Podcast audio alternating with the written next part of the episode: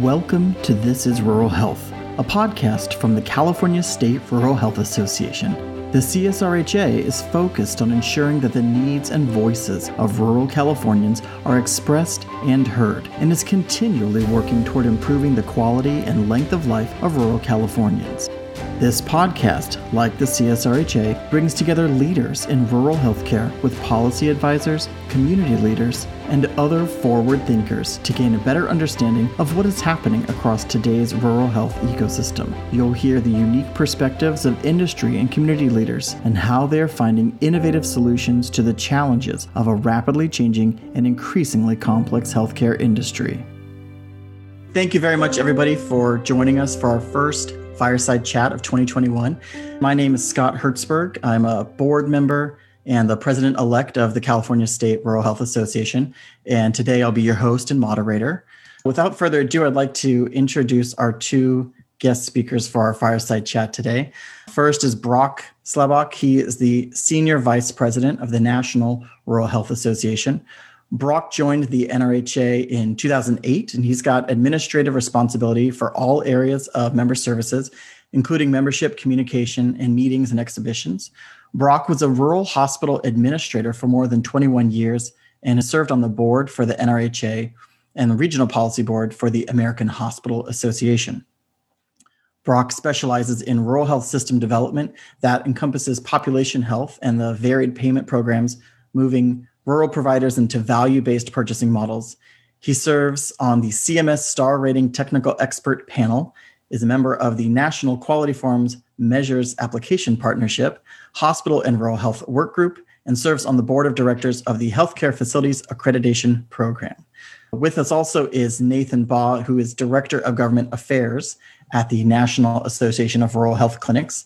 Nathan became the Director of Government Affairs for the NARHC in April of 2015.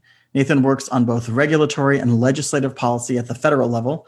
He's been involved in issues such as the chronic care management benefit, COVID 19 allocations for RHCs, and telehealth. Nathan worked closely with the federal government on the RHC COVID 19 testing program and with Congress on the RHC payment modernization policy, which passed late 2020. So, welcome, Brock and Nathan. Um, I would say good morning, but it, but where you are, it's good afternoon to you both, and it is lovely to have you join us today. Thank you. Great to be here, Scott, and uh, appreciate the invitation to uh, be with everyone via fireside today. Yeah, absolutely. Our virtual fireside. It's, it is cold enough out here in California right now for a fire, though. So today's fireside chat is really our first opportunity in 2021 to discuss kind of the current and future state of rural healthcare. In the next, let's say 45 minutes or so, I'd really love it if we could explore your perspectives on what we learned in 2020 and then kind of look forward to what rural healthcare leaders and our CSRHA members can do to be even more prepared for what's coming in 2021. Does it sound good for you for today? Sounds perfect. So, so for our first topic, um, and Brock, we'll start with you. I'd like to look back at 2020. You know, the the year that was. Um, I know a lot of 2020 is associated with kind of this doom and gloom thing, but you know, I really think that there was some good that happened in 2020. There are silver linings to those storm clouds. And I know that many of my colleagues feel that the COVID 19 pandemic shined a real bright light on, um, you know, government, our infrastructure, our workforce, our healthcare, and pointed out some gaps, but also you know gave rise to some opportunities. So you know we had a lot of people doing more with less um, whether it was less staff or less supplies or less space. So in this context as it relates to healthcare you know what would you say were some of the big wins of 2020 some learnings and some successful pivots? Well i, I 2020 was such a complex year in many ways as you mentioned scott and um, it, obviously the pandemic was uh, sucked all of the air out of the room and appropriately so. But I think out of that mix of complexity came some important policy efforts that really, I believe, changed a lot of how we'll be doing our business for quite a while. So the first I'll think of is the extension of the distance site status for rural health clinics and federally qualified health centers to be able to produce services via telecommunications for patients from those facilities. And I know that for these rural places, we before the pandemic, we had maybe 2% of claims were generated using a telehealth mechanism. During the height of the pandemic, around March, April, May, we were seeing 80% of services in a rural wow. to be being done by telehealth. And the reason is because the CMS had actually vacated all of our hallways of patients because I said, you know, elective and, and, and outpatient right. services needed to be canceled. And clinics and hospitals were hemorrhaging cash. They didn't have the ability to stay in business without supplementing their services through telehealth. And that really, I'm, I'm impressed and amazed at how quickly your rural rural clinics and, and FQHCs were able to pivot and set those services up, get them going, and uh, actually serving their patients in their communities, which was the most important part. Uh, yeah, because, absolutely. Yeah, I mean, we know that you know when you're sitting at home worrying about a condition and you don't want to go to the clinic because you're afraid you're going to get uh, COVID, or you don't want to go to the emergency room because you don't think you're sick enough. Um, it's a real frustrating feeling. So it did provide a huge uh, service to our communities, and so I would look at that as the first thing. I could go on, but I'll stop there.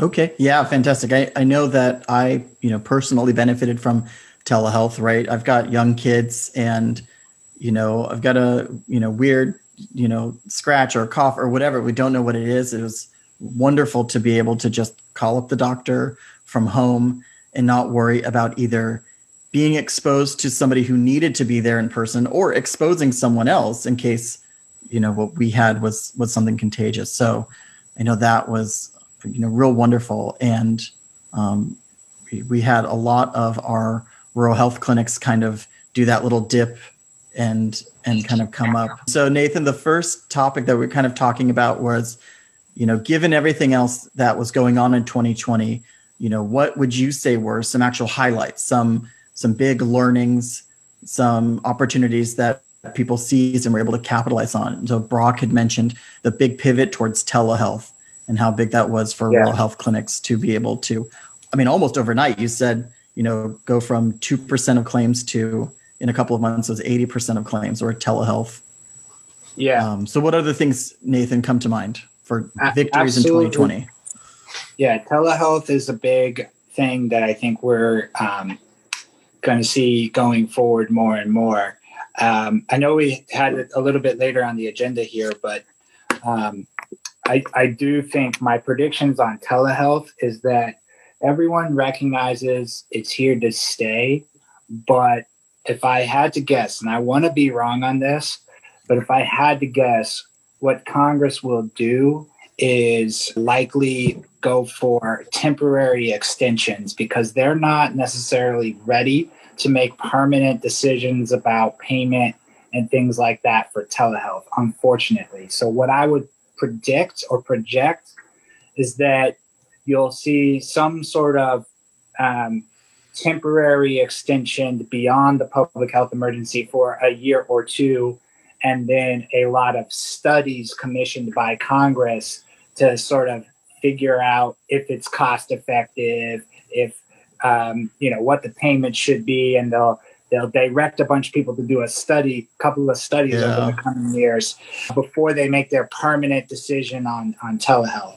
Um, I want to be wrong in that because I would like to see it be permanent as soon as possible. But unfortunately, I think that this is going to be a multi-year conversation, multi-year, multiple years of advocacy in order to really get telehealth, um, you know, achieved for Medicare.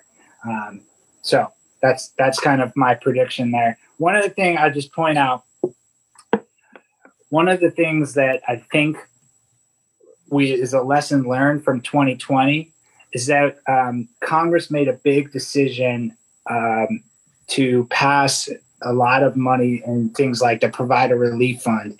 And HHS then made the decision thereafter that um, they want to get that money out as fast as possible and then fill in all the details about what the strings are attached to that money later And I think we're living with the consequences of that now with all the reporting metrics and things like that just now coming on board for many of the allocations. So hopefully going forward, um, if we have to subsidize the healthcare industry in a massive way because there's another pandemic or a massive decline in healthcare volumes, hopefully we can do that with and have the rules somewhat be clear earlier as opposed to filling in the details on the rules yeah. later. So um, that's a lesson learned, I think. Yeah, I, you know, my my day job in regulatory, you know, I kind of feel that whiplash from, oh, I got an email. What's the newest, latest thing that that is going on? You know, that that some new waiver or some new process in place. Um, so, yeah, Brock. Well, I was just going to say, I mean, the, the problem with the way they rolled out the frequently, frequently asked questions or the FAQs on the provider relief fund directives, um, it's been terribly confusing. It hasn't been a linear path in terms of understanding their intention. And so we've been struggling uh, with this back and forth sort of uh, notion. And I know we're, uh, in fact, having a meeting just after this internally to discuss our strategy on uh, the frequently asked questions and trying to see where the Biden administration is headed with the PRFs, especially as it relates to accounting and auditing of those funds. And one of the big questions that we want to get answered, I know it's a huge concern to a lot of hospital providers, and that is the June 30 deadline for expending the capital uh, expenditures. If you want to use some of your provider relief funds to retrofit your facilities for COVID related activities, maybe for a future pandemic, um, you have to have it finished by June 30. So we're getting all these mixed signals about whether or not you can do it or you can't do it. Some facilities have received special designation that they can, but that's not general. So we just need to really get the Biden administration team online to understand where they want to head with those the answers to those kind of questions. Yeah, absolutely. So, you know, you you brought up the Biden administration, right? So, along with everything else that happened in 2020, we had an election. um, so, you know, we're seeing turnover at, at local, state, federal levels. You know, in California, we promoted a senator to vice president. We have a new senator. Um, we have a new administration coming in, and and in the last, I mean, it's been a week since you know President Biden was sworn in. In the days just before that, we saw resignation of CMS Administrator Seema Verma, um, Secretary of DHHS Alex Azar. Right, they they're both out. We've got a new freshman class of Congress. I think something like sixty new faces who are coming in. So you know, when I got into rural healthcare was mid 2017. So the Trump administration had already been in swing for several months. So I never got to see what that kind of transfer looks like. As we're starting this new administration, you know what impact can a new administration really have on rural health either for the providers or the patients you know is that is that something that we're going to see you know lots of executive orders or is it going to be mostly you know this longer drawn out process like we had like the affordable care act took really long time and is still you know undergoing? What are your thoughts on that? And, and brock will go to you. Well it's a good question scott. I, I, I think that I can only go by what President Biden has said in public statements uh, regarding rural health. We don't really know exactly how their administration is going to carry out a lot of things, but I think that at the top, it was reported in the New York Times on December 2nd. Uh, President Biden said, then President elect, we've got to end the rural health care crisis now.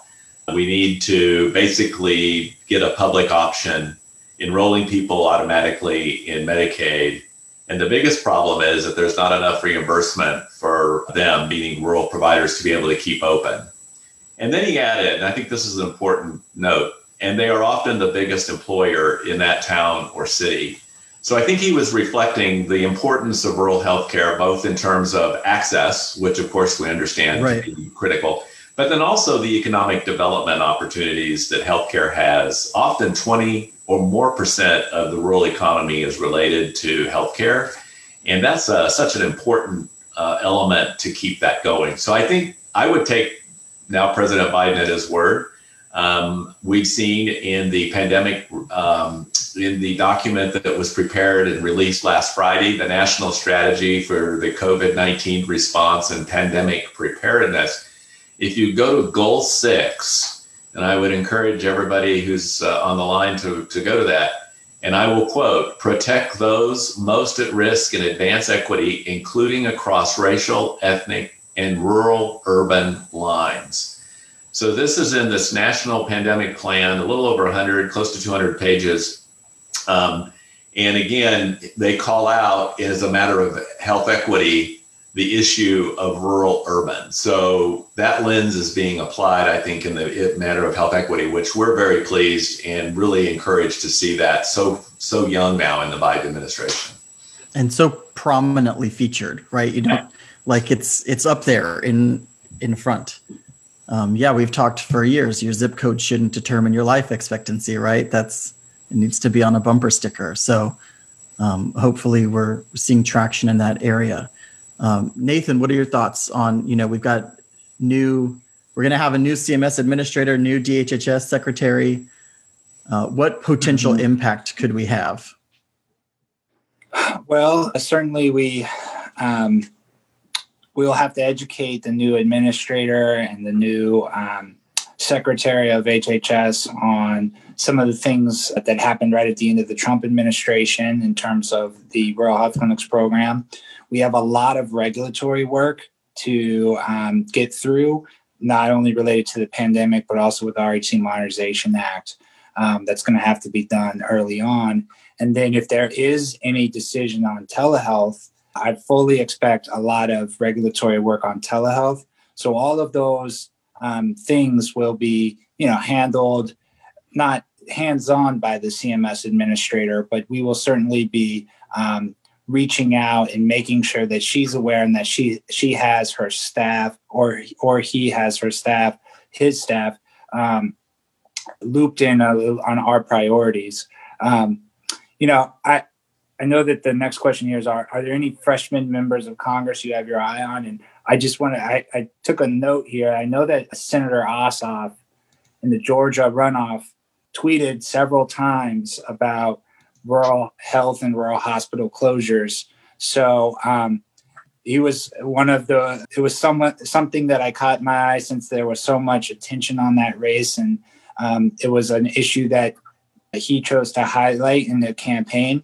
And then I also noted that um, I, I, have the Iowa delegation. We have three new members from Iowa, and Iowa's always been a really strong supporter, both in the House and the Senate, of rural health. So we have some new folks in Iowa that we're going to try to educate. Um, so those are just some standouts that I have in the in the new members of Congress. Oh, fantastic! Picking up on Nathan's comment, one of the freshman individuals that I'm particularly interested in watching, in addition to Ossoff and, and Warnock, is Senator Hickenlooper from uh, Colorado. Um, he's been involved in some really important rural legislation and implementing policies and procedures there in Colorado that have been really interesting uh, to watch. Uh, for example, creating some networks in rural areas of providers for purposes of contracting and trying to create markets for rural healthcare to be delivered locally and paid for locally. So, so I think that we've got some really good innovations, perhaps coming from this freshman class, and I'm really excited about that. Oh, that's fantastic! I know, you know, in kind of researching and preparing for this, um, you know, I remembered that the USDA has a rural health liaison, and so you know, I'm hoping that maybe we we see some action on that side too. That we can look at and say, hey, we really got to test our telehealth, our broadband system across rural. That was one of the stated purposes, I think, when they were trying to create that USDA rural health liaison position was get broadband access out. Um, you know, we talked earlier about telehealth and the very, we'll say, successful pivot to telehealth for a lot of providers. But I know that there's still some gaps where you know we we have people that they might have the nicest computer and pay for the best service in their area they still can't do you know live they have to do an asynchronous store and forward sort of thing so you know brock nathan to either of you you know, what hope do we have for broadband expansion? Seeing broadband, you know, maybe as a utility sort of thing where we can get some real support behind it in our rural areas. Well, I'll start and I'll pick up where I left off on President Biden's statements back in December. Uh, he went on to say that a lot of rural hospitals and clinics could benefit from telemedicine. Um, he then quoted as said, uh, we should be spending about $20 billion to put broadband across the board. And I think this was, again, an unsolicited comment from him in, quest- in, in talking about healthcare and the needs of all Americans, now including rural. And I think there is a commitment to understand that we can have all of the technology in the world of telehealth and making connections to people using those modalities. But if that last mile isn't achieved in terms of delivery of broadband, then it's all for naught. And you mean the literal last mile, right? Like literally the last literal mile. last mile. yeah. If the broadband stops two blocks short of your house, you don't get to benefit from it. Yeah, it's like in a lot of rural places, you've got the information superhighway, the big, you know, mega circuit that goes nationwide. You could be on, you, know, you could be in the same area as that, but if you don't have an off road that gets that connection to your house or to your uh, place of work, it's useless. So, and that's the problem we have in rural communities. I go back to the rural electric service, rural electrification back in after the depression. Uh, you look at rural telephone service um, I think we need to look at innovations like that, actually, in terms of trying to help pay for the need to get the, these services out to remote and rural areas. Just like we had the priority back then to get everybody electric and telephone, uh, we need the same kind of determination with this. Yeah, yeah, absolutely. And I don't have any um, you know, I don't have any additional comments on the broadband. Of course, I would like to see that go. It's not something that I, the broadband issues is not something that I've generally worked on. Um, you know, but certainly I will say that one of those questions that I alluded to regarding telehealth and that how are we going to handle it is what to do with the non-video kinds of telehealth, whether that's asynchronous and you're just sending pictures and right. text based communications to the providers, but also um, audio only. Um, just a, a, simple phone call. Um, how, you know, do we pay that? How much do we pay that relative to a face to a video service? Um, what kinds of things can be done audio only? what kinds of things require live video. Um, those are the questions that, um, you know, there are a lot of nuanced answers. And it's one of the reasons why I predict that telehealth might take a while for us to kind of sort all this out and why they're, they're probably going to go with a temporary extension while they sort of work through these issues. Yeah, I completely agree. I worked a little bit in telehealth before shifting to rural, and it was surprising to see what the variation is you know from state to state that there wasn't a federal standard and so one state might allow asynchronous store and forward type another state might say live video only you know so i, I can't imagine the regulatory mess trying to bring everyone to the table on that um, but nathan one of the things that that i would actually say is a, a win from 2020 was mm. the RHC Modernization Act. Yes. Um, so I, I, had the opportunity of attending your presentation with Bill Finerfrock a few weeks back and mm. learned way more than I expected about it. For those who weren't on it, can you kind of give us the the elevator pitch, if you will? Sure. It's um the RHC Modernization Act um, was something that NARHC had been working on for a long time and it raises the Medicare cap for rural health clinics significantly from the $87 that it is right now to $190 by 2028. And we also think that it puts the RHC program on a sustainable track. Now, I, I will, you know, for those who want all the details, I would refer you to our presentation that, that is available online. But um, we did grandfather in all the hospital owned RHCs, not well, mo- we sh- we tried to grandfather in as many as we could. There was a, an issue with the date, which we're working on. Um, but for our rural health clinics that were not subject to that cap, um, you will get whatever you got in 2020 for your Medicare reimbursement rate, and then it will be adjusted uh, next year or in 2021. Your clinic specific upper limit will be what you got in 2020 plus MEI. So that is a major change from where we were before. But we think that if we didn't do something proactively now, we were headed towards uh, a FQHC style PPS or a single cap with no grandfathering provision for our hospital owned RHC. So we just we we truly believe that the the uncapped cost based reimbursement was unsustainable, and um, now we're on a sustainable um, policy pathway, and um, we've we've tried to protect our hospital based RHCs as, mu- as much as we could.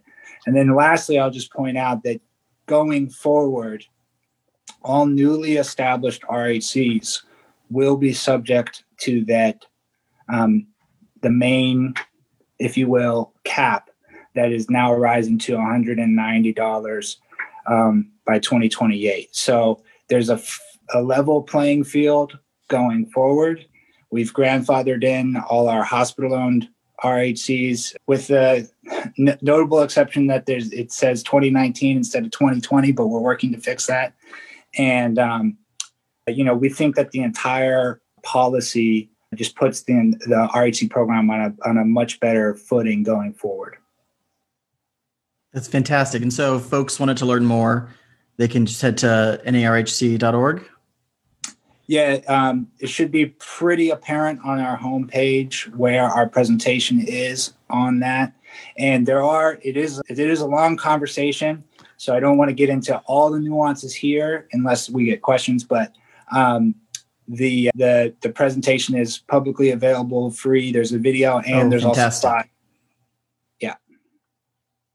Fantastic. Yeah, I, I know. I was excited to see that. And as I was watching it, I'm thinking, I need to send this to my people who do finances. Yeah. so, oh, that's wonderful.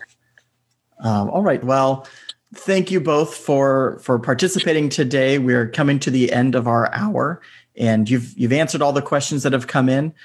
Heather, take us away. Thank you so much. I, I am really grateful to Brock and Nathan and both and Scott for being here, and you know, just great to share ideas as it is. So just exciting, uh, an exciting time, and a great time to focus on grassroots um, efforts, as was mentioned with, um, by both of you. So thank you. All right. Thank you very much, everybody. Take Thank care. you, Be safe. Thank you. This is Rural Health is the official podcast of the California State Rural Health Association and is made possible by the generosity of our members. Our producer is Noelia Sanchez at Noteworthy Lab. To learn more about the CSRHA or to become a member, visit us at csrha.org. If you have a suggestion for a future guest or topic for the show, email us at podcast at csrha.org. To make sure you don't miss any future episodes, please be sure to like and subscribe to our podcast and to follow us on Twitter at CSRHA Podcast. Thank you so much for your continued support of the California State Rural Health Association. This is Rural Health. It's copyright 2021 by the California State Rural Health Association. To find out more about the CSRHA, visit us at csrha.org.